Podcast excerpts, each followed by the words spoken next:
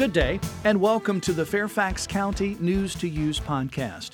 Coming up, learn about the quality of our water here in Fairfax County, safety seat Saturdays, how to find out about weekend events and activities, and guidelines for when it's okay to leave kids at home alone. Links to topics mentioned in this podcast can be found online at fairfaxcounty.gov.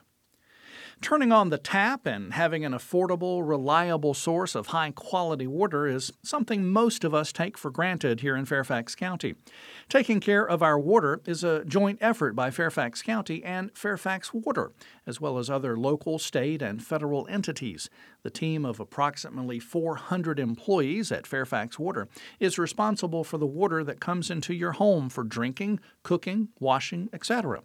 Water quality in Fairfax County is excellent. As a Fairfax Water customer, the water you drink consistently surpasses all federal and state standards. Fairfax Water tests for approximately 177 compounds, including nitrates, which is runoff from fertilizers, and fluoride, an additive to promote dental health. Also, our sources for water do not contain lead, and Fairfax Water's distribution system does not contain lead pipe. However, if you have an older home built before 1986, your plumbing may contain some lead.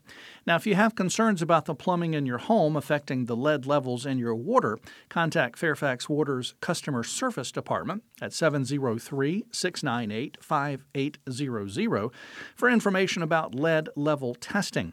You can learn more about the water quality in Fairfax County by visiting Fairfax Water at fcwa.org or search for a story our editors wrote on News Center at fairfaxcounty.gov/news and search water quality.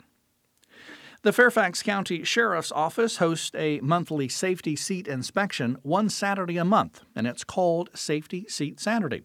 The event is from 8 to 11 a.m. in the public parking garage at the Fairfax County Public Safety Center, 10550 Page Avenue in Fairfax. Now the line is open from 8 a.m. to 10:30 a.m. However, all cars in line by 10:30 will be served.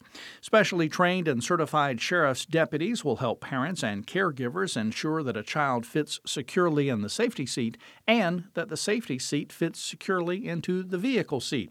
Now, the next Safety Seat Saturday events will be August 26th, September 30th, and October 21st. So be sure to take advantage of the next Sheriff's Office Safety Seat Saturday. For more information, you can visit fairfaxcounty.gov/sheriff.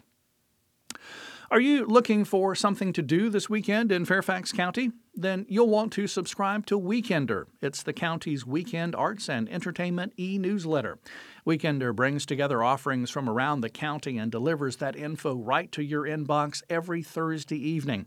So don't miss out on fun happenings throughout the county. Subscribe to Weekender today at fairfaxcounty.gov/news/email. You know, school is out, and with the summer months comes more free time for many kids and parent guardian concerns about leaving children unsupervised at home. Every child is different, and parents are ultimately responsible for making decisions about their child's safety. Now, if you feel your child is ready to be left at home alone, unsupervised, there are guidelines developed by social workers and community partners to help, but please remember these are only guidelines. For instance, seven years and under should not be left alone for any period of time. This may include leaving children unattended in cars, playgrounds, and backyards. 8 to 10 years should not be left alone for more than one and a half hours and only during daylight and early evening. 11 to 12 years may be left home alone for up to three hours, but not late at night or in circumstances requiring inappropriate responsibility. 13 to 15 years may be left unsupervised, but not overnight. And 16 to 17 years may be left unsupervised, uh, unsupervised, and in some cases for up to two consecutive overnight periods. You can learn more about the guidelines online on News Center at fairfaxcounty.gov/news and search Guidelines for Kids.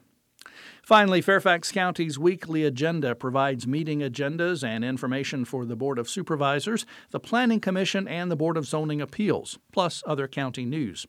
Find it in your inbox Thursday mornings by subscribing at fairfaxcounty.gov/news/email. That's all for this News to Use podcast. Thanks for listening.